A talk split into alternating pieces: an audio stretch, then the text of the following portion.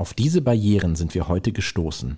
Ich bin heute mit dem Bus nach Hause gefahren und ähm, der Bus hielt nicht an der Haltestelle direkt äh, am Bordstein, sondern mitten auf der Straße. Und äh, das hat dazu geführt, dass äh, die Rampe nicht ausgeklappt werden konnte, weil die dann viel zu steil war. Und so musste ich dann eine Station weiterfahren, damit man auf Bordsteinhöhe äh, mich rauslassen konnte. Und das war eine Barriere, die nur ich von den Fahrgästen erlebt habe, aber kein anderer. Ich war heute im Supermarkt und konnte meine Lieblingskekse nicht erreichen, weil sie ganz oben waren im Regal. Ich wollte heute ein Konzertticket äh, kaufen äh, online und die Rollstuhlplätze konnte man nicht äh, über die Webseite buchen und ich musste mich ganz viel rumtelefonieren und da ging keiner dran und deswegen habe ich immer noch keine Konzerttickets. Bei mir war heute am Bahnhof die Ansage kaputt und somit wusste ich nicht, ob der Zug, der auch gerade auf das Gleis einfuhr, der ist, den ich nehmen sollte oder musste, um zum Hauptbahnhof zu kommen. Die neue Norm. Eine Sehbehinderung, zwei Rollstühle oder drei JournalistInnen. Juditha Smikowski, Jonas Karpa und Raul Krauthausen sprechen über Behinderung, Inklusion und Gesellschaft. Ein Podcast von Bayern 2. Herzlich willkommen zu Die neue Norm, dem Podcast. Seit über 30 Folgen reden wir hier bei unserem Podcast Die neue Norm über die verschiedensten Dinge. Zweieinhalb Jahre lang geht das jetzt schon. Und ähm, wir haben das versucht, möglichst vielfältig zu halten und alle Themen irgendwie abzudecken. Aber irgendwie haben wir gemerkt, dass wir immer auf einen gemeinsamen Nenner kommen bei diesen ganzen Themen. Und zwar das Thema Barrierefreiheit. Wenn wir über Mobilität reden, ist das eine Frage von Barrierefreiheit. Wenn es darum geht, in den Urlaub zu fahren, ist das eine Frage von Barrierefreiheit. In unserer letzten Podcast-Folge, wo es um das Thema Wohnen ging, auch das ist eine Frage von Barrierefreiheit. Selbst bei der Podcast-Folge, wo wir über das Heiraten als Mensch mit Behinderung gesprochen haben, auch da kommt es auf Barrierefreiheit an. In dieser Episode besprechen wir, wie man gegen diese nicht vorhandene Barrierefreiheit grundsätzlich etwas tun kann. Wie kann man zum Beispiel die Privatwirtschaft dazu verpflichten, Barrieren abzubauen? Und wie und wo kann und muss die Politik hier eingreifen? Reicht ein Barrierefreiheitsstärkungsgesetz? Darüber sprechen mir und mir zugeschaltet sind Judith Smikowski und Raul Krauthausen. Hallo. Hallo. Mein Name ist Jonas Kaper. Und in dieser Folge haben wir uns Unterstützung geholt von einem, der ja, wortwörtlich Barrieren brechen möchte.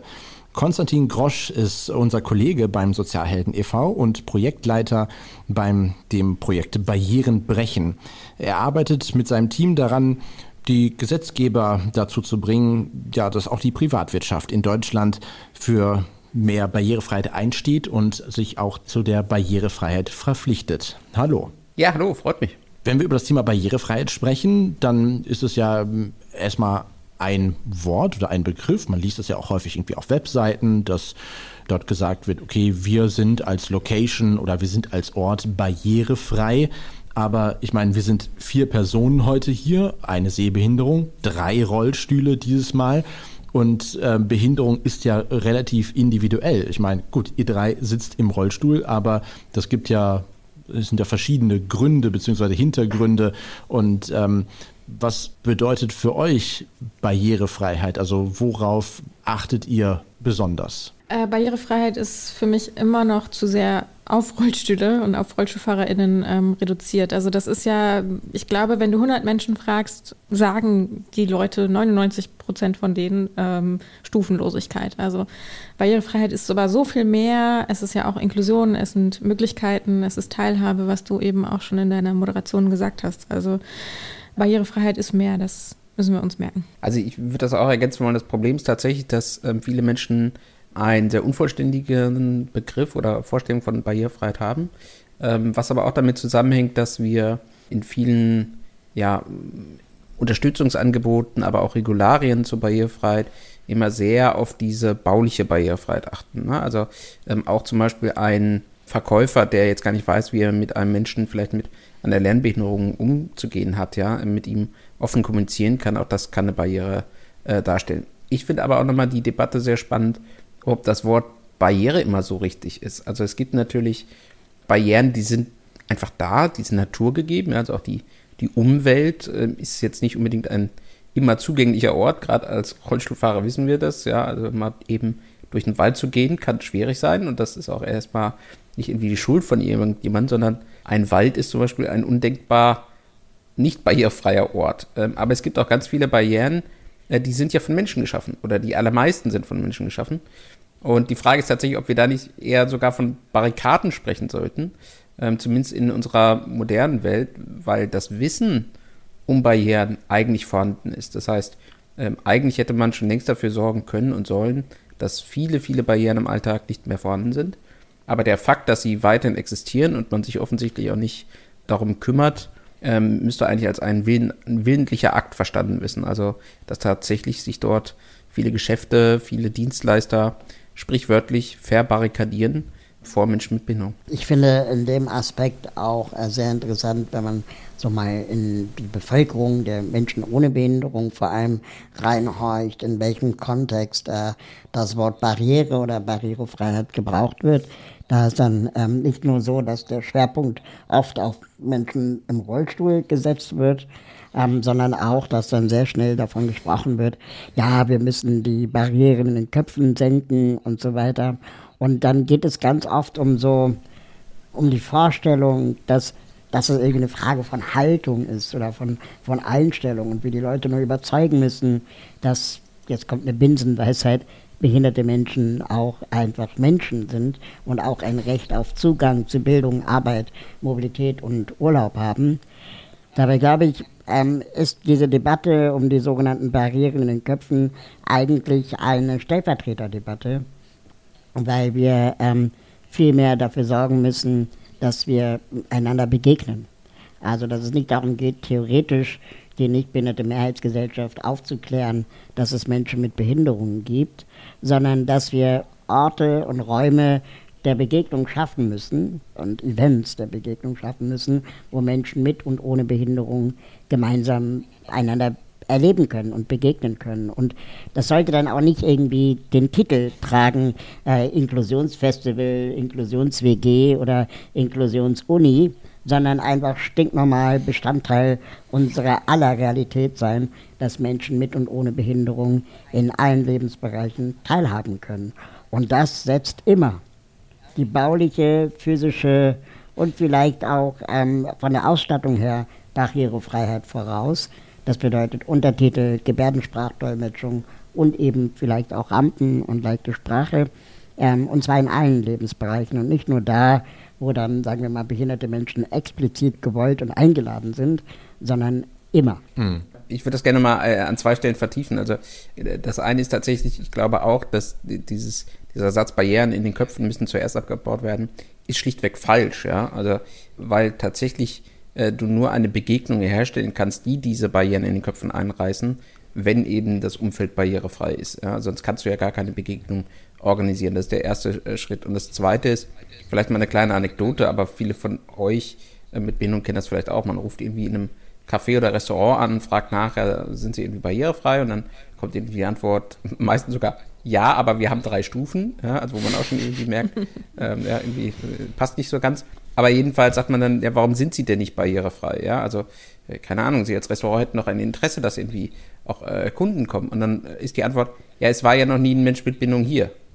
So, ja, genau deswegen, weil ihr ja Barrieren habt, ja. Und dass überhaupt solche Antworten äh, überhaupt kommen, ja, da merkt man, dass das noch gar nicht so durchdrungen ist teilweise, dass das eben nicht nur etwas ist, was, was unangenehm ist oder was ein Problem darstellt oder, sondern es ist einfach ein kompletter Ausschluss, ja. Also wenn, wenn die Barrierefreiheit, je nachdem, was ich eben persönlich brauche, nicht vorhanden ist, dann ist das nicht etwas, was irgendwie man vielleicht nochmal überwinden kann mit, mit viel Mühe oder so, sondern es ist ein kompletter Ausschluss. Und das ist, glaube ich, in der Öffentlichkeit noch nicht immer und auch in der Politik, um ehrlich zu sein, noch nicht in allen Bereichen angekommen. Und was hier, glaube ich, auch ähm, ganz wichtig ist, äh, jedenfalls ist das ein, ein, Anspruch, den ich habe in meinem Kampf für Barrierefreiheit, dass wir Barrierefreiheit im Bau, ja, also in Gebäuden zum Beispiel, nicht nur als etwas sehen, das freiwillig ist und irgendwie so eine Art Charity-Aspekt enthält, sondern dass es genauso verpflichtend sein sollte wie Brandschutz zum Beispiel.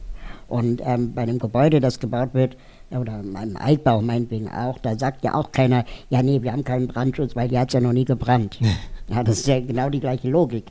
Ähm, aber genau deswegen braucht man ja Brandschutz, damit, falls es brennt, ähm, äh, es nicht zu spät ist. Und genauso soll es auch mit der Barrierefreiheit sein. Es sollte verpflichtend sein, es sollte keine Option geben, es nicht zu machen, sondern wenn du dich einfach nicht an die Regeln hältst, dann darfst du halt deinen Laden nicht aufmachen oder dein Haus nicht äh, äh einweihen, sondern du musst von Anfang an ähm, an Barrierefreiheit denken, genauso wie du an Brandschutz denkst. Und erst dann, und wirklich auch erst dann, glaube ich, komme ich hier einen nennenswerten Schritt weiter. Aber wenn es jetzt quasi um, um die Umsetzung geht, also wenn wir jetzt zum Beispiel an den, an den Dönerladen um die Ecke denken, der vielleicht eben nur besagte ein, zwei Treppenstufen am Eingang hat und der Laden in sich ist vielleicht äh, ja, rollstuhlgerecht oder vielleicht auch sogar noch weiter barrierefrei, weil ich meine, Menschen mit Sehbehinderung oder blinde Menschen, denen ist ja in dem Sinne häufig, also die sind Willst ja du gerade wirklich sagen, dir ist eine Stufe egal? Ja. Jonas. Also ganz ehrlich, also wenn sie, wenn sie, wenn sie gut markiert ist, ist mir eine Stufe wirklich egal. Und manchmal ist es ja auch sogar so, dass äh, gewisse Barrieren in dem Sinn oder bauliche Punkte, an denen man sich irgendwie orientieren kann, ist ja zum Beispiel für, für blinde oder sehbehinderte Menschen manchmal gar nicht so verkehrt. Also wenn man alles irgendwie glatt hat, ist ja diese Diskussion, die wir auch haben zwischen abgesenkten Bordsteinen. Also quasi mhm. wie, wie ist die, die Grenze, die Barriere zwischen Fußgängerweg und Fahrbahn, sodass man, wenn man mit dem Langstock unterwegs ist, nicht auf einmal denkt, ach, das ist mhm. immer noch Bürgersteig, dann laufe ich eben da lang und ist zack auf der Fahrbahn. Also auch da gibt es ja Unterschiede. Aber, Aber da hat man sich doch jetzt eigentlich geeinigt, oder? Auf äh, gewisse Höhen und Standards. Genau, da hat man sich eben auf, auf Standards äh, geeinigt. Das sind, glaube ich, so drei Zentimeter ungefähr, die ertastbar sind für Menschen, die einen blind sind und einen Langstock haben, aber gleichzeitig eben auch für Personen, die im Rollstuhl sitzen, überwindbar sind. Aber diese Standards in dem Sinne, sind die förderlich, dass man sagen kann, okay, wenn wir Barrierefreiheit denken und auch sehr individuell denken und sehr groß denken, haben wir gewisse Standards, die ähm, nur wenn die erfüllt sind, kann man sich barrierefrei nennen oder kann man den Ort barrierefrei nennen oder ist das vielleicht sogar auch hinderlich? Ja, also ich, ich freue mich jetzt schon auf die äh, E-Mails, die ich dann im Anschluss äh, bekomme äh, an diesem Podcast. Deine E-Mail-Adresse blenden wir, nee, die, blenden wir, die blenden wir hier gleich ein. Ja, ja gut, gut, dass wir es nur einblenden, weil sonst hätte ich ein Problem. äh, nein, also ich freue mich tatsächlich dort schon auf die Antworten, weil ähm, ich, ich, möchte mal ein bisschen provozieren. Ich glaube, dass wir insbesondere, wenn es zumindest um bauliche Rampen geht, das mag es auch noch in anderen Bereichen gehen, tatsächlich die, das Bestehen auf äh, bestimmte DIN-Normen und technische Regelwerke ein extremes Hindernis bei der Herstellung von Zugänglichkeit ist. Wir leben ja leider in einem Land, bei dem alles doppelt und dreifach abgesichert werden muss, ja, wo irgendwie äh, alles nach Versicherungsschutz und Zuständigkeiten und sonst wie geordnet ist. Und ich bekomme oft, äh, also wenn wir dieses Beispiel mit dem kleinen Dönerladen äh, um die Ecke nehmen, ja, der wird wahrscheinlich keinen Platz haben, um in seinem Dönerladen jetzt innen drin irgendwie eine ewig lange Rampe zu bauen, die nur 6% Steigung irgendwie enthält und äh, auch noch alle zwei Meter irgendeine Plattform hat, die dann waagerecht sein muss, damit sich ein Mensch im Schieberollstuhl oder im Aktivrollstuhl eben dort auch kurz erholen kann. Also da wird er keinen Platz drin haben. Draußen auf der Straße wird es genauso wenig funktionieren. Ergebnis ist, da passiert einfach nichts an dieser Stelle. Das heißt, die zwei Stufen bleiben stehen. Wohingegen, wenn man es wirklich pragmatisch anguckt, man sagen würde, gut, dann ähm, packt da halt irgendwie eine Rampe hin, die meinetwegen auch 12% Steigung hat, damit wenigstens mit Unterstützung auch jemand im, im Aktivrollstuhl, Elektrorollstuhl trotzdem mal reinkommt. Das mag nicht irgendeiner DIN-Norm entsprechen, das ist auch nicht in Ordnung, wenn man etwas neu baut, dass man das dann, äh, ich sag mal in Anführungszeichen, dahin fuscht. Aber wenn wir Zugänglichkeit herstellen wollen, gerade auch in vielen Bestandsgebieten, äh, in verschiedensten Lebenssituationen, dann müssen wir eine Flexibilität in diesen technischen Regularien haben weil wir sonst uns mehr damit verhindern als ermöglichen.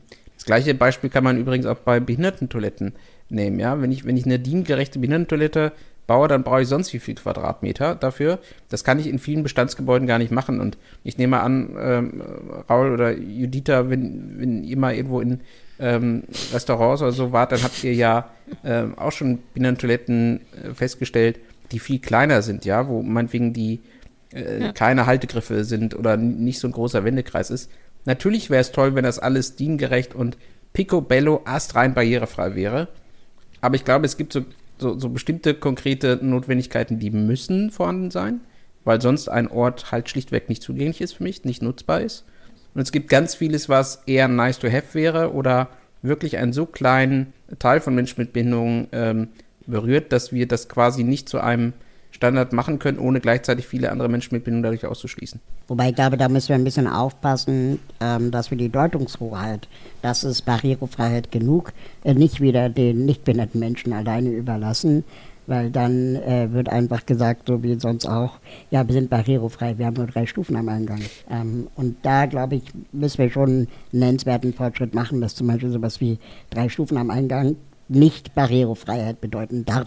Also da bin ich ganz bei dir. Ähm, ich glaube, nur momentan haben wir es ja auch nicht in der Hand. Also, dass irgendeine DIN-Norm halt sagt, eine Rampe muss 6% Steigung haben, dann kann ich äh, äh, als Mensch mit Bindung noch so oft sagen, dass äh, der Zugang zu meinem Büro oder Arbeitsstätte ähm, aber für mich auch in Ordnung wären mit 10%. Momentan ist es nicht möglich oder oft dann trotzdem nicht umsetzbar, weil irgendwelche Genehmigungsbehörden, Architekten oder äh, wer auch immer sagt, nee, das darf aber nur 6% haben, die Steigung. Mit, mit dem Effekt, dass einfach ein Ort nicht barrierefrei ist, obwohl ich als Betroffener in dem Moment sage, es würde mir zumindest mehr helfen. Ja, also natürlich ist eine Rampe mit 10% immer noch besser als zwei Stufen. Ja, äh, und es mag sein, dass es für einige Menschen, die eben zum Beispiel einen Aktivrollstuhl haben, eine 10% Steigung echt ein Problem ist. Also das will ich überhaupt gar nicht, ja, und deswegen müssen wir auch gerade bei Neubauten und bei, bei vielen, was neu entsteht, darauf achten, dass wir immer den höchsten Standard einsetzen. Aber wenn unser Ziel ist, dass wir den Bestand in allen Lebensbereichen für den größtmöglichen Teil von Menschen mit Bindung zugänglich machen wollen, dann müssen wir pragmatische Lösungen in der Praxis finden. Aber gerade jetzt, sag ich mal, ihr als, als drei RollstuhlfahrerInnen Juditha, du bist die, die Einzige, die einen ja, Aktivrollstuhl oder einen handbetriebener Rollstuhl, Analog-Rollstuhl, mhm. wie auch immer. Hat. Analog aus dem letzten Jahrhundert. würdest du dich damit zufrieden geben? Also würdest du, würdest du diesem, ja, diesem Vorschlag von, von Konstantin, würdest du da mitgehen? Mitgehen. Ja, egal, auf jeden Fall. Mitrollen. Genau. Wäre es für dich in Ordnung? Ja, also Pragmatismus muss man ja irgendwie auch an den Tag legen. Das, äh, das leuchtet mir schon ein. Ähm, ich finde es nur auch krass, an, an welcher Stelle auch Konstantin schon denkt. Ne? Also ich bin da, glaube ich, einen Schritt davor. Ich denke immer noch so, es muss noch ein paar gesetzliche Dinge erstmal geregelt werden und dann können wir uns immer darauf noch einigen, ne? dass, dass hier in dem Dönerladen wirklich keine große Rampe irgendwie reinpasst. So. Aber ich bin noch einen Schritt davor. Ich bin bei der UN-Behindertenrechtskonvention, die irgendwie so viele Dinge äh, wurden da festgeschrieben, die einfach mir das tollste Leben irgendwie ähm, verschaffen würden, wenn sie irgendwie umgesetzt würden. Ne? Das äh, kann eben auch nicht sein, dass das da alles drinsteht, dass wir uns darauf geeinigt haben, dass wir das ratifiziert haben, dass wir jetzt die Aufgabe haben, das in Gesetze äh, umzuwandeln und es ist einfach nicht passiert. Und dass dieses Buch einfach, wenn es einfach Realität wäre, wir hier nicht mehr sitzen müssten und mhm. nicht mehr über Barrierefreiheit re äh, reden müssten. Ja, seit, seit 13 Jahren haben wir quasi die UN-Behindertenrechtskonvention auf Weltebene sozusagen die, die, die besten Sachen, so wie du es ja quasi gesagt hast, einfach vorgibt, aber eben nicht so vorschreibt, dass es dann eben verpflichtend ist. Also es ist quasi so eine, so eine Maßnahmenkatalog, so nice to have vom Gefühl her. Gleichzeitig haben wir das, das Teilhabegesetz in Deutschland. Jetzt kommt dazu nochmal auf EU-Ebene das Barrierefreiheitsstärkungsgesetz dazu, wo ich mich frage, dass man viele verschiedene Gesetzestexte oder Richtlinien oder was auch immer hat für ein und denselben Fall, also für Inklusion, Teilhabe, Barrierefreiheit, zeigt doch eigentlich, dass jedes für sich in irgendeiner Art und Weise nicht gut funktioniert, oder? Ja, ich, ich würde es anders interpretieren, vielleicht erst einmal. Ähm, also im Sinne der Angleichung der Gesetze innerhalb Europas ähm, macht natürlich die EU auch eigene Vorschläge und Weiterentwicklungen, was Barrierefreiheit und Mindeststandards innerhalb der Europäischen Union sein sollten, hinter das die Länder nicht zurückfallen dürfen, wenn sie EU-Mitglied sind. Und parallel gibt es natürlich auch in den einzelnen Ländern wiederum Maßnahmen, die gemacht werden, unabhängig davon, was die EU will und, und verlangt. Und ähm, dass das insgesamt einen Schritt nach vorne denkt, ist für mich zumindest ein Mini-Hoffnungsschimmer für die nächsten Jahrzehnte. Ähm, aber Vorbild ist natürlich immer der Americans with Disability Act, ADA, aus den USA aus den 90ern, äh, wo einfach ähm, letztendlich die Diskriminierung von behinderten Menschen in den USA massiv unter Strafe gestellt werden kann. Und ähm, dem eifert die EU nach. Allerdings in mini, mini, mini Schritten, sodass wir immer noch 20 Jahre, 30 Jahre hinter den USA hängen. Und ich sehe schon, Konstantin äh, wird ungeduldig und schaut mit den Kufen, der bestimmt noch viel mehr zu dem Thema weiß. Ähm, ja, also einerseits wollte ich nochmal einen ganz kleinen Schritt zurück und sagen, ich, ich glaube schon, dass auch der, das Verständnis und der Begriff von Barrierefreiheit sich natürlich äh, verändert. Ja, also wir haben vor 10 oder 20 Jahren vielleicht auch unter Barrierefreiheit noch nicht so viel zum Beispiel im Bereich der digitalen Barrierefreiheit gedacht oder in Richtung äh, leichte Sprache, ähm, ja, für, für Menschen mit Lernbindung oder ähnlichem. Also ich glaube schon, dass es dort natürlich auch einen Prozess einfach gibt im, im Verständnis von, was ist eigentlich Barrierefreiheit. Das heißt, es wird auch nie diesen einen Moment geben, wo man sagen kann, so jetzt ist irgendwie alles erreicht. Das ist ja auch die Idee von Inklusion, dass das ein Prozess ist.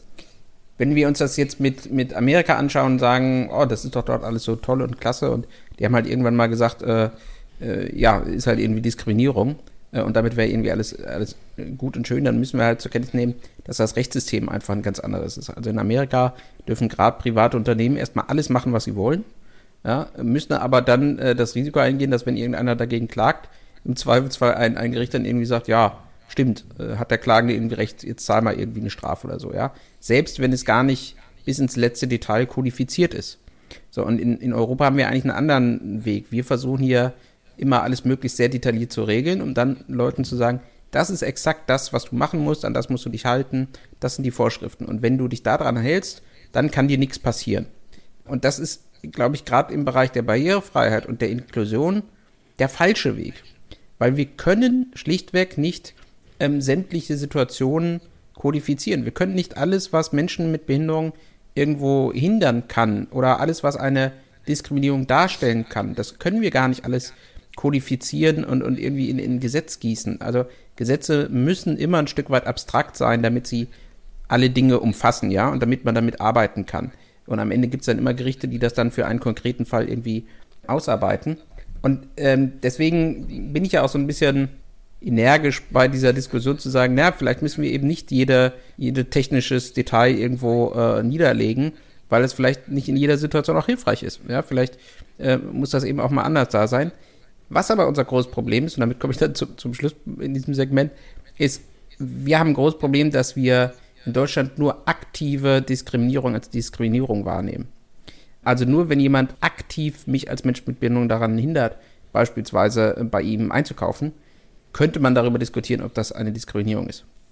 Wohingegen der Nichtabbau einer Barriere nicht als Diskriminierung wahrgenommen wird. Ja? Also auch nichts tun kann eine Diskriminierung darstellen. Und wenn ich eben ein Laden bin mit einer Stufe und ich könnte das total ohne Probleme, mit wenig Kosten, wie auch immer, äh, ja zum Beispiel diese Stufe da wegmachen und ich mache es einfach nicht, egal ob aus Ignoranz, Unwissenheit oder weil ich keinen Bock habe, dann ist das eigentlich eine Diskriminierung, weil sie mich daran hindert, das wahrzunehmen. Und das ist aber bei uns in Deutschland rechtlich noch nicht dargelegt. Und, und das ist aus meiner Perspektive das viel größere Problem als dass wir jetzt in jedem kleinen Bereich eigene Gesetze machen. Hm, wenn man das Barrierefreiheitsstärkungsgesetz jetzt ähm, vor sich liegen hat, was, was möchte denn die EU zwangsläufig jetzt damit regeln? Also was steht da drin? Was ähm, sind die Schritte, wo man sagen würde, okay, da geht es voran oder vielleicht sind da auch in Gesetzestexten stehen ja auch manchmal Sachen drin, wo man sich an den Kopf fasst und sagt, äh, irgendwie, das ist vollkommen an der Realität vorbei. Also zunächst muss man festhalten, es ist der erste Schritt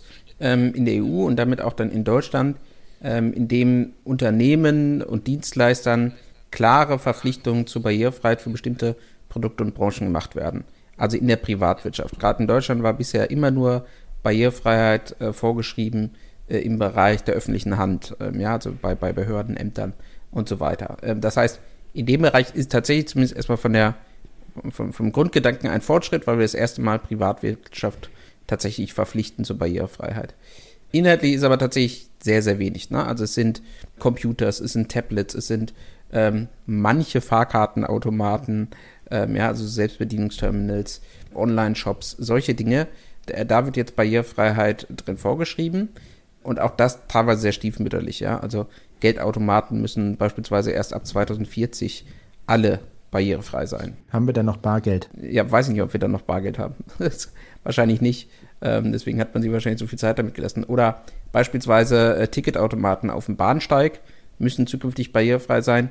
Der gleiche Ticketautomaten, der fest verbaut ist in einem Zug, nicht. So, wo man sich halt fragt, ja, warum eigentlich nicht? Oder wenn der Bahnhof nicht barrierefrei ist für Rollstuhlfahrende, dann muss der Automat aber trotzdem barrierefrei sein. Und das gleiche gilt auch für den Bankautomaten. Also der Bankautomat kann barrierefrei in einer nicht barrierefreien Bankfiliale stehen. Genau, also da, da, gibt es tatsächlich äh, auch das, da, haben wir eben wieder deutsche Zuständigkeitswirrwarr, ja, äh, weil zum Beispiel für, für Bauordnung die Länder zuständig sind. Das darf wieder der Bund nicht machen. Also da könnten wir jetzt sehr, sehr ins Detail gehen, warum das alles nicht ist, aber zusammenfassend kann man tatsächlich sagen, es ist relativ unambitioniert inhaltlich. Äh, von der Struktur her könnte man es allerdings in Zukunft nutzen, um ganz, ganz viele Bereiche dort noch hineinzuschreiben. Und ich möchte auch eine Sache hinzufügen, die das erste Mal dabei ist und die vielleicht nützlich sein kann, ist, dass Selbstvertretungsorganisationen, also Verbände von Menschen mit Behinderungen, aber auch einzelne Personen, also selbst der einzelne Konsumer, äh, der einzelne Konsument, das Recht und die Möglichkeit bekommt, gegen Hersteller und Dienstleister vorzugehen, wenn sie eben nicht barrierefreie Produkte auf den Markt bringen, also zumindest nicht barrierefreie Produkte laut äh, dem Barrierefreiheitsstärkungsgesetz, was eben zukünftig erstmal nur so digitale Geräte, Computer und also ein Gedöns sind. Aber immerhin, es gibt dann eine Struktur, wo ich als einzelner Mensch dann dagegen vorgehen kann. Das gab es bisher so nicht. Für welchen Zeitraum reden wir da eigentlich? Also du hast eben gesagt, äh, hier ähm, Bankautomaten äh, 2040. Ich meine, wir, wir, wissen ja eh quasi, dass die, dass die Mühlen sehr langsam malen und das ähm, ja einfach alles immer relativ lange dauert. Aber quasi von welchem Zeitraum reden wir? Und hast du das Gefühl, dass es gerade dann sich erstmal um Produkte handelt, also dass das Gesetz als Konstrukt erstmal geschaffen wird, aber es dann erstmal konkret nur um die Projekte geht, wo man sagen würde, das ist jetzt nicht so im Vergleich vielleicht nicht so relevant. Also ein, ein barrierefreier Geldautomat mit der großen Frage, wie lange tragen wir noch alle Bargeld mit uns herum versus barrierefreie Arztpraxen, würde ich eher sagen, okay, komm, dann lass den Geldautomaten gut mhm. sein und lass uns um die anderen Sachen kümmern. Ja, also erstmal das ganze Gesetz tritt sowieso erst 2025 in Kraft. Ähm, das heißt, es dauert auch noch drei, äh, drei Jahre, bis wir dann endlich soweit sind. Und auch dann gibt es nochmal Übergangsfristen für bestimmte äh, Produkte. Es gilt auch erst für die Produkte, die ab diesem Zeitpunkt, also ab 2025, überhaupt in den Markt kommen, ja, oder eingeführt werden aus dem Ausland. Und das gleiche natürlich auch für Dienstleistungen etc. Also das Ganze wird noch viele Jahre dauern, bis Menschen mit Bindung überhaupt in ihrem Alltag vielleicht, zumindest in diesen bestimmten Produktkategorien, eine Veränderung feststellen können. Tatsächlich ist es so, und du hast das, hast das ein bisschen angedeutet, in Deutschland haben wir, zumindest meinem Gefühl nach, jetzt nicht gerade eine fordernde Gesetzgebung, ja, sondern wir, wir kodifizieren das in unsere Gesetze, was ohnehin schon meistens da ist. Also die meisten Geldautomaten, die heute gebaut werden, sind natürlich barrierefrei. Ja. Es war ein deutsches Unternehmen, was den ersten barrierefreien Geldautomaten überhaupt erfunden hat, ja, vor über 20, 25 Jahren. Also man hätte das ja damals schon irgendwie mal festlegen können, ja, um dann auch die ähm, die Banken zum Beispiel zu fordern. Das machen wir aber meistens in Deutschland nicht, äh, aus welchen Gründen auch immer, können wir gerne diskutieren. Aber zumindest Fakt jetzt ist, wir nehmen meistens nur Produkte und Dienstleistungen in diese Kreise auf, wo Politik sagt, na, da ist ja eh schon 80, 90 Prozent barrierefrei. Dann können wir es ja jetzt auch festschreiben. Und das ist halt Blödsinn. Aber nochmal der barrierefreie Bankautomat, was, was bedeutet das? Also, ich meine, es gibt Bankautomaten, wo dann an den wenn sie noch Tasten haben, dass dann dort mit, mit Breilschrift das markiert ist. Es gibt auch ähm, Geldautomaten, wo man Kopfhörer einstecken kann, um sich das vorlesen zu lassen. Aber jetzt Geldautomaten, wo man neben den Sprachen, die man teilweise einstellen kann, jetzt zum Beispiel leichte Sprache auswählen kann, habe ich jetzt nicht gesehen. Ja, also das Barrierefreiheitsstärkungsgesetz ähm, sagt erstmal, es soll eine, dazu dann noch eine Verordnung geben. Also im Action, es wird immer komplizierter. ähm, und in dieser Verordnung wird dargelegt, was eigentlich Barrierefreiheit genau bedeutet. Und da werden einige Prinzipien. Also doch. Also wird sich doch geeinigt, was Barrierefreiheit ist? Äh, ja, tatsächlich, ja, ja. Also es wird schon relativ detailliert dann aufgeschrieben, was das dann bedeutet. Ähm, also das zeigt ja, wie kompliziert das ist, ja. Also allein um dann zu der Beschreibung zu kommen, was vielleicht äh, für digitale Endgeräte Barrierefreiheit bedeutet, brauchst du halt irgendwie einen Gesetzgebungsprozess von gefühlt vier oder fünf Jahren. Wenn wir das jetzt für jeden Lebensbereich machen wollten, ja, dann, dann sind wir in 100 Jahren noch nicht mal ansatzweise weit. Deswegen glaube ich halt, brauchen wir relativ abstrakte ähm, Darlegungen. Und da gibt es ja Beispiele. Also es gibt ja so äh, Prinzipien, die habt ihr auch hier im Podcast ja schon besprochen, sowas wie Universal Design oder ähm, Zwei-Sinne-Prinzip, ja. Also Dinge, die ja äh, jetzt nicht genau sagen, wie ein Produkt auszusehen hat, aber die ein, ein Konzept äh, beschreiben. Und wenn man das mehr äh, nehmen würde und gar nicht mal jetzt versuchen würde, genau zu definieren, wie viel Zentimeter muss denn jetzt äh, der Knopf neben dem Touch-Display angebracht sein, äh, damit er irgendwie, weiß nicht, wahrgenommen werden kann, das macht so viel Aufwand auf allen Seiten, auf Seiten der Politik, der Seiten der Hersteller, von uns Betroffenen, die irgendwie dazu Stellungnahme beziehen müssen, sondern was wir brauchen, sind ähm, relativ kurze und knappe Festlegungen eigentlich, wo Politik sagt, ja, ihr müsst aufhören mit Diskriminierung. Ihr müsst barrierefrei sein und hier gibt es irgendwie zehn Prinzipien, die müsst ihr einhalten. Und da vielleicht auch nochmal äh, kurz erklärt, warum das so ein wichtiges Thema ist. Also Zwei-Sinne-Prinzip bedeutet, das ist mir ähm, jetzt auch noch gar nicht so lange bekannt. Äh, angenommen, du bist gehörlos und du bist in einem Aufzug und der Aufzug bleibt stecken. Und dann drückst du dieses Glockensymbol für Notruf. Ähm, wie machst du dich verständlich, wenn du gehörlos bist und äh, vielleicht auch äh, einfach nicht hörst, was dann die Gegenseite vom Callcenter äh, sagt? Das heißt, Zwei-Sinne-Prinzip bedeutet, es muss auf jeden Fall eine Art von Rückkanal geben, oder Hinkanal, wo ein anderer Sinn möglich ist zu nutzen, als der ursprünglich vorgesehene, in dem Fall hören, sondern dass es dann vielleicht auch eine Kamera geben sollte oder ein Bildschirm, der eben äh, mir signalisiert, okay, es hat mich jemand gehört, beziehungsweise ich kann mich verständlich äußern in Gebärdensprache. Oder eben der Bankautomat, dass der ähm, akustisch ansagt für sehbehinderte Menschen, äh, wo sich welcher Knopf befindet. Ihr PIN wird jetzt nochmal wiederholt. Laut für alle. Mhm. Aber der, der bestmöglichste Weg ist ja, gerade wenn man Produkte auf dem Markt hat oder Gebäude schon irgendwo stehen, dass ja eigentlich Barrierefreiheit von Anfang an mitgedacht wird. Heißt also, wenn man etwas Neues auf den Markt bringt, dass man da ja noch eher sagen kann, okay, hier müssen wir nicht große Anpassungen vornehmen, wobei die Anpassungen ja meistens gar nicht so groß sind, sondern einfach auch nur Kleinigkeiten sind, aber dass man die Barrierefreiheit von, von Anfang an mit in das Design, mit in die Architektur des, des Gebäudes mit aufnimmt.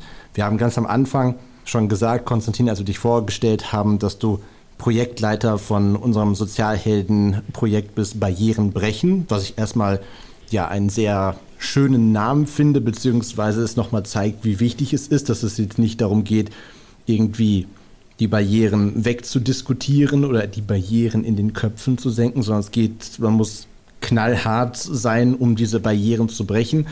Und ihr wollt quasi ja mit diesem Projekt zum einen darauf aufmerksam machen, wo man ansetzen kann, aber auch, dass diese Barrierefreiheit von Anfang an mitgedacht werden muss.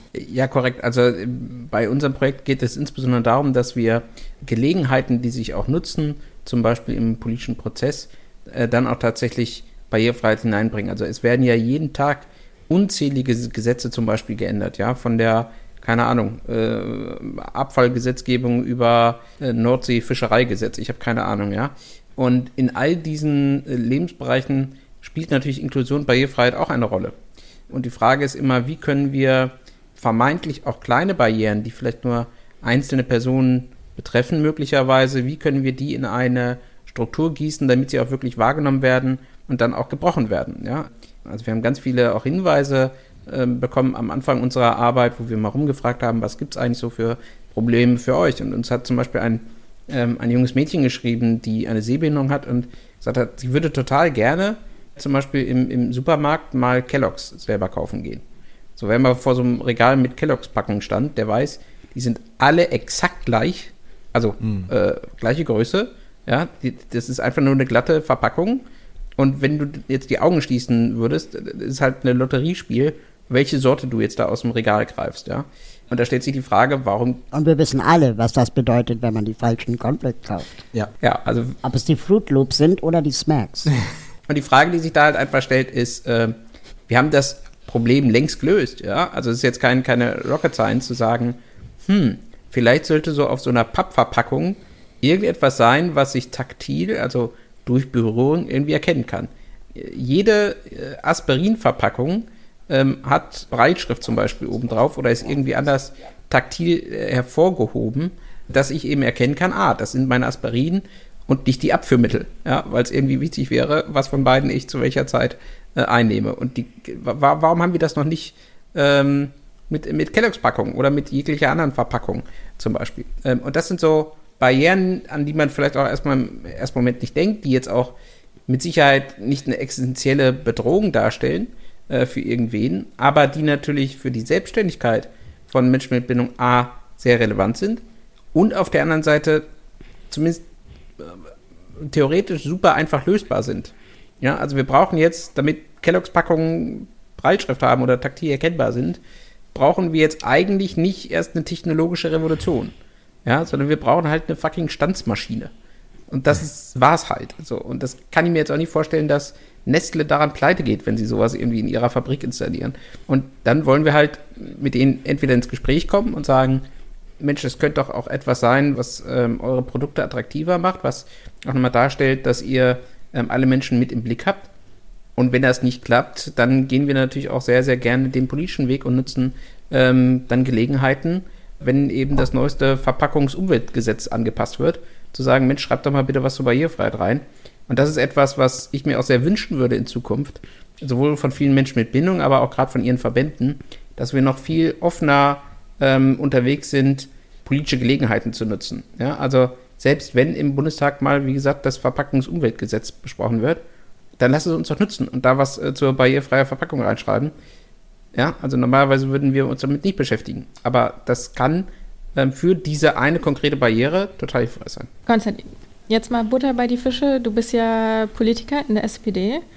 Ähm, was ist deiner Meinung nach der größte Showstopper im Moment in Deutschland, dass wir eben noch keine verpflichtende Barrierefreiheit haben? Das ist eine gute Frage, weil ich glaube, dass es tatsächlich ähm, an mehreren Fronten äh, Showstopper gibt. Also es gibt jetzt nicht den einen einzigen und wenn der überwunden wäre, dann hätten wir dann irgendwie übermorgen nur noch barrierefreie ähm, Gesetzgebung. Ich glaube, dass einerseits tatsächlich das Wissen einfach fehlt. Ja? Also das, was wir eben gerade besprochen haben, mit auf die Idee zu kommen, ah, beim Verpackungsgesetz müssen wir jetzt irgendwie auf Barrierefreiheit achten.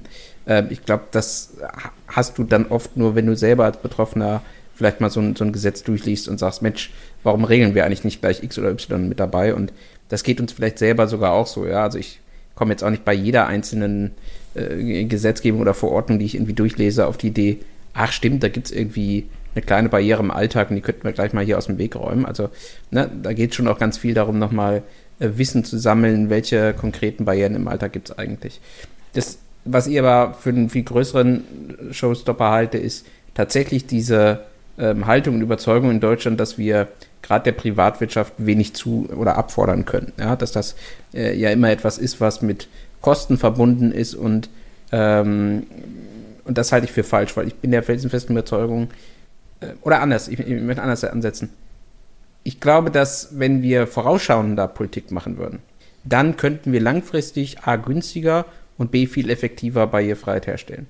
Ähm, es wird ja immer ganz viel auf die Deutsche Bahn zum Beispiel ge äh, gekloppt und äh, alle finden es gut, sich über die lustig zu machen. Ich mache das auch sehr, sehr gerne. Es macht auch viel Spaß. Ähm, ehrlicherweise müssen wir uns aber überlegen, vor 15, 20 Jahren hat man eben Gesetzgebung gemacht und gesagt, im Nahverkehr müssen zum Beispiel Bahnstationen und, Züge und so weiter barrierefrei werden. Und das ist auch noch lange nicht am Ende angekommen, ist nicht perfekt und ja, es gibt ganz viele Probleme. Aber wenn wir tatsächlich vergleichen, wie viele Bahnhöfe waren vor 20 Jahren barrierefrei und wie viel sind es heute, dann sind wir einen enorm großen Schritt vorangekommen. Ähm, das zeigt aber auf der anderen Seite auch, dass bei der Herstellung von gerade baulicher Barrierefreiheit es einfach sehr, sehr viel Zeit braucht. Das heißt aber auch, dass umso früher wir damit anfangen, umso früher haben wir es auch. Und wenn wir jetzt immer nur warten und sagen, wir warten mal die richtige Gelegenheit ab und überlegen, wann ist der Wirtschaft was zumutbar, dann werden wir nie zu einer Barrierefreiheit äh, kommen. Und deswegen glaube ich, ist in der Politik der größte Showstopper ähm, dass wir in zu kurzen Zeitperioden denken. Also ich hätte persönlich gar kein Problem, als einen Kompromiss zu sagen, gut, äh, dann haben wir halt eine Übergangsfrist von 20 Jahren für X oder Y. Wenn es dafür nach 20 Jahren auch tatsächlich dann ist. Ja, also lieber, ich habe es in 20 Jahren, als dass wir 20 Jahre darüber diskutieren und dann in 20 Jahren wieder dastehen und merken, ah, wir haben noch gar nichts gemacht, ja, noch gar kein Gesetz. Ähm, und deswegen, ähm, ich glaube, wir brauchen mehr Menschenmitbindung in der Politik, die ihr eigenes Wissen auch dort mit einbringen können. Wir brauchen Politik, die natürlich auch Menschen mit Behinderungen mehr zuhört. Und wir brauchen eine Abkehr von der reinen Kostenbetrachtungsweise äh, in Behindertenpolitik, sondern wir brauchen da eher die den Blick auf Innovation und äh, strategische Entscheidungen. Aber da steckt doch auch ganz viel dahinter, dass behinderte Menschen und deren Anliegen und deren Leben und äh, ja, die Barriereunfreiheit, die sie erleben, auch vielen Menschen einfach egal ist. Ich möchte nicht sagen, nicht bewusst, aber auch egal, oder? Ich kann ja schlecht jetzt gegen argumentieren, weil natürlich wird es Menschen geben, denen das irgendwie egal ist und ähm, genauso wie, wie der Rest der Bevölkerung wird es auch Politikerinnen und Politiker geben, denen äh, vielleicht Menschen mit Bindung egal sind oder die, die Bedürfnisse und Interessen von ihnen. Das, das größte Problem für Politik ist ja eher, du musst ja immer abwägen, was ist gerade wichtig und was ist relevant, was hat gerade Priorität. Das ist ja das, was leider Politik machen muss. Ne? Also momentan, irgendwie das im nächsten Winter, weiß nicht, genug äh, Strom und Gas irgendwie vorhanden ist, hat halt Priorität, ist irgendwie auch verständlich. Das Problem ist, dass dort Menschen mit Bindung und unsere Bedürfnisse oft eben nicht gerade prioritär sind. Und wir brauchen auch immer wieder ähm, äh, Politiker und Parteien und auch eine Öffentlichkeit, die immer wieder auch Themen in den Vordergrund zieht, die eben gerade nicht aus welchen Gründen auch immer prioritär oder äh, besonders aktuell sind, weil es eben Querschnittsaufgaben sind, weil es dauerhafte Aufgaben sind. Und wir haben das ja, das gleiche Problem haben wir auch bei Gleichberechtigung von Mann und Frau oder äh, bei der Klimasituation oder Umweltfragen, wo es zumindest bisher immer so war, dass das so ein mitschwingendes Thema ist, was irgendwie immer so ein bisschen relevant ist, aber es gab halt nie diesen einen Moment, wo man sagt, jetzt müssen wir aber mal was machen. So, bis es irgendwann zu spät ist. Und ähm, beim Thema Mensch mit Bindungen ist halt leider für die Gesellschaft bisher nie zu spät gewesen, weil man sie ja so toll ausblenden kann, weil man sie irgendwo abschieben kann, weil äh, eigentlich die, die Problematik und die Situation für Menschen mit Bindung nicht sichtbar wird. Ähm, und das müssen wir eigentlich schaffen. Wir müssen aus, aus betroffenen Sicht eben das Thema äh, noch weiter in den Vordergrund bringen. Wir brauchen aber auch Politik, ähm, die das als ein Querschnittsthema erkennt und von sich aus sagt, wir machen das jetzt mal zur Priorität, auch wenn es gerade andere wichtigere Themen gibt. Mhm. Ich muss da immer zusammenzucken, wenn man sagt, ähm, äh, Barrierefreiheit muss ein Querschnittsthema sein. Dann denke ich immer so kompletter Querschnitt oder halber Querschnitt. Ähm, ich würde sagen kompletter Querschnitt, oder? Also wenn dann alle Bereiche. Ja, absolut. Nicht das, was ihr denkt. Nee, schon klar, schon klar. Aber Konstantin, du hast gerade ja schon ein bisschen angesprochen, so was sich verändern muss, wenn du jetzt einen Wunsch frei hättest oder wenn es jetzt einfach darum geht, okay, was wäre vielleicht, was jetzt noch die Utopie ist, aber was du dir wünschen würdest, wie man generell gesellschaftlich, politisch mit dem Thema Barrierefreiheit umgehen würde. Was wäre, was, was wäre eine Sache, die du umsetzen wollen würdest? Was wäre dein Wunsch? Ich glaube, dann äh, würde ich ganz gern ähm, die Idee des Barriereinspektors mal platzieren. Also vielleicht haben wir, mhm. vielleicht haben wir Musik so von äh, Inspektor Barnaby oder so, die wir dann einspielen können. ähm, nein, also vorhin hatte das Raul schon mal gesagt, der gesagt hat, eigentlich muss doch Barrierefreiheit genauso gedacht werden wie Brandschutz. Also etwas, was ein Standard ist, ähm, wo immer wieder geschaut wird, was ist eigentlich derzeit der technische Stand, der zwingend erforderlich ist, aber auch der, der äh, gerade zum Beispiel bei Neubauten äh, ja einfach State of the Art ist. Und ich glaube, wir brauchen das Gleiche auch bezüglich Barrierefreiheit. Was ich mir vorstelle oder wünsche, ist ähm, eigentlich ein, eine, eine, eine Person oder natürlich mehrere Personen, die irgendwie äh, ähm, zertifiziert sind, die irgendwie Ahnung von Barrierefreiheit haben, die regelmäßig, also meinetwegen alle fünf Jahre, Geschäfte und Dienstleistungen und so weiter äh, besuchen und sich anschauen, sind sie eigentlich barrierefrei? Beziehungsweise. Die eine lustige Uniform haben. Das können sie auch haben, ja. Und, und die kommen dann immer mit dem Zollstock oder so, keine Ahnung. ähm, und die dann eben schauen, ähm, wie ist die Situation dort? Und vor allen Dingen auch, was kann man mit ähm, einfachen Aufgaben, äh, mit einfachen Maßnahmen vielleicht auch herstellen? Weil das größte Problem, was wir hier haben, ist nicht bei, bei, bei zum Beispiel neuen Dienstleistungen, neuen Produkten oder Neubauten. Das können wir ganz gut, glaube ich, hinkriegen. Was wir, äh, wo wir das Problem haben, ist der Bestand. Ähm, und da brauchen wir Personen, die vor Ort, nicht abstrakt, nur am Telefon oder über irgendwelche äh, Anträge in irgendwelchen Rathäusern drüber entscheiden, sondern Leute, die wirklich vor Ort da sind, die Ahnung haben, die sagen, ja, natürlich, hier ist eine Stufe, klar kriegen wir da was hin. Ja, klar kannst du hier äh, eine Rampe hinbauen. Oder, ähm, ja, warum habt ihr eigentlich eure Türschilder noch nicht mit Breitschrift versehen? Ähm, oder warum gibt es eure äh, Speisekarte im Restaurant eigentlich noch nicht in keine Ahnung, äh, ja, auch, auch in, in, in taktiler Schrift oder sowas.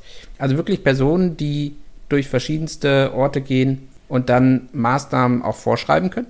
Genauso wie das beim Brandschutz auch ist. Da gibt es ja Brandschauen, wo alle paar Jahre der aktuelle Brandschützer durchgeht und sagt so, äh, irgendwie, das ist nicht mehr aktuell und ihr müsst hier Dinge machen. Und wenn ihr das nach, nach einem halben Jahr nicht abgestellt habt, dann schließen wir euch die Bude. So, und sowas brauchen wir auch. Etwas, was pragmatisch ist, was trotzdem eine Verbindlichkeit hat und wo wir wirklich jeden Ort in Deutschland regelmäßig dann mal, äh, ja, sprichwörtlich begehen und sagen, wie kriegen wir das barrierefrei hin? Mhm. Erinnert mich so ein bisschen, ich habe irgendwie so, so Columbo im Kopf. Irgend so ein Typ vom Amt, der rumgeht und sich einfach den Laden anguckt, meinetwegen irgendwie, ich weiß nicht, vom, vom Gesundheitsamt oder von welchem Amt auch immer, auch wieder Stichwort Mainstream, der dann gerade schon raus ist und sich dann nochmal umdreht und sagt, übrigens, eine Frage hatte ich noch. Barrierefreiheit. Aber wichtig, wichtig wäre in dem Zusammenhang, dass ähm, diese Person ausgebildet ist. Also dass sie weiß, was sie da als Inspekteurin macht äh, und nicht einfach ehrenamtlich der nächstbeste Mensch mit Behinderung gefragt wird, äh, sag mal, ist es okay für dich? sondern äh, dass das wirklich Leute vom Fach sind. Da gibt es ja noch hm. eine ganz spannende Geschichte. Wir hatten ja ähm, mal das Apothekenprojekt bei uns auch äh, bei Sozialhelden, beziehungsweise, wenn ich kurz darf, noch, noch zwei Sätze dazu. Apotheken sind äh, einer der ganz, ganz wenigen privatwirtschaftlichen Bereiche, die eben schon reguliert sind, also wo es ein Gesetz dafür gibt, äh, das besagt, dass sie zumindest in bestimmten Aspekten barrierefrei sein müssen. Ähm, und dann haben wir uns mal gefragt, ja, wer kontrolliert das eigentlich? Und tatsächlich, es gibt äh, natürlich ähm, Leute, die kontrollieren äh, Apotheken, ja, ob zum Beispiel auch die Medikamente da irgendwie vernünftig gelagert werden, ob die sicher sind und so weiter. Interessanterweise sind das meistens, also das wird über die Bundesländer gemacht, meistens andere Apotheker, die Apotheker kontrollieren. Und dann haben wir uns mal so Prüfbögen kommen lassen und dann gibt es halt so eine Stelle, wo dann jetzt neuerdings steht, so ist das barrierefrei, äh, barrierefrei, ja oder nein.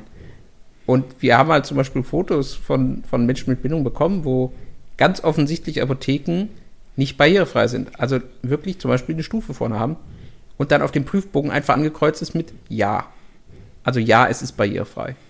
Und das ist genau das, was, was Raul gerade sagte. Natürlich müssen das Personen sein, die irgendwie ein Stück weit Ahnung haben. Ja, also wenn wir da jetzt einfach nur äh, Leute hinschicken, äh, die, die äh, überhaupt gar keine Ahnung davon haben, ähm, was man unter Barrierefreiheit alles zu verstehen hat und auch was es ja für Lösungen gibt. Also mir geht es insbesondere darum, nicht einfach nur festzustellen, was ist jetzt nicht barrierefrei, sondern mir geht es insbesondere darum, wie können wir denn Abhilfe schaffen? Und das möglichst auch schnell und nicht erst zu sagen, hm, ja, Ihr Geschäft ist jetzt nicht barrierefrei, bei der nächsten Grundsanierung in 40 Jahren müssen Sie aber dann mal bitte einen Aufzug einbauen. Ja, sorry, das hilft mir halt nicht weiter, ja, äh, in 40 Jahren, sondern ich will halt wissen, was können wir jetzt tun, äh, damit zumindest bestimmte Aspekte, nicht immer alles, nicht alles immer perfekt, ja, aber damit ich wenigstens, keine Ahnung, äh, in, ins Café halt reinkomme. Ja, selbst wenn der Weinkeller, an dem irgendwie tolle Weinverköstigungen gemacht werden, halt im Keller sind und ich da nicht hinkomme. Ja, mag sein, aber ich will wenigstens ins Café reinkommen. Ähm, und, und, dafür brauchen wir wirklich Leute, die Ahnung haben und die, ähm, die pragmatisch denken und dann sagen so, da könnt ihr aber was machen, liebes Geschäft, liebes Café. Und dann müssen die das auch machen. Mhm. Bis es soweit ist mit dem Barriereinspektor, können wir vielleicht auch noch empfehlen, äh, ein Sozialheldinnenprojekt von uns, die Barriere Scouts. Das sind Menschen mit Behinderung, die wir ausbilden zu diesen Barriere Scouts, die dann äh, man ja buchen kann, wenn man ein Lokal, ein Geschäft, ein ja, eine Location hat, die dann mal vorbeikommen und gucken, wie barrierefrei ist denn dieser Ort. Diesen Link zu diesen Barrierescouts packen wir euch wie immer natürlich auch in unsere Show Notes auf www.dieneuenorm.de. Und vielleicht abschließende Frage nochmal, wenn ich jetzt Mensch mit Behinderung bin oder auch natürlich Mensch ohne Behinderung und ich finde einen Ort, der nicht barrierefrei ist und ich bin der Meinung, der sollte barrierefrei sein und ich fühle mich durch diese nicht vorhandene Barrierefreiheit diskriminiert. Gibt es irgendeine Anlaufstelle? Ich meine, es gibt die Antidiskriminierungsstelle des Bundes, wo man ja auch äh, hinschreiben kann. Gibt es so etwas Ähnliches auch zum Thema Barrierefreiheit? Oder ist das vielleicht auch der Ort, wo man sagen könnte, sowas müsste man etablieren? Also es gibt tatsächlich die Möglichkeit, zumindest bei öffentlichen Gebäuden, also bei der öffentlichen Hand, also alle Behörden, alle Rathäuser, alle Ämter, aber auch so etwas wie zum Beispiel Stadtwerke ähm, oder alle ja, öffentlichen Unternehmen eben.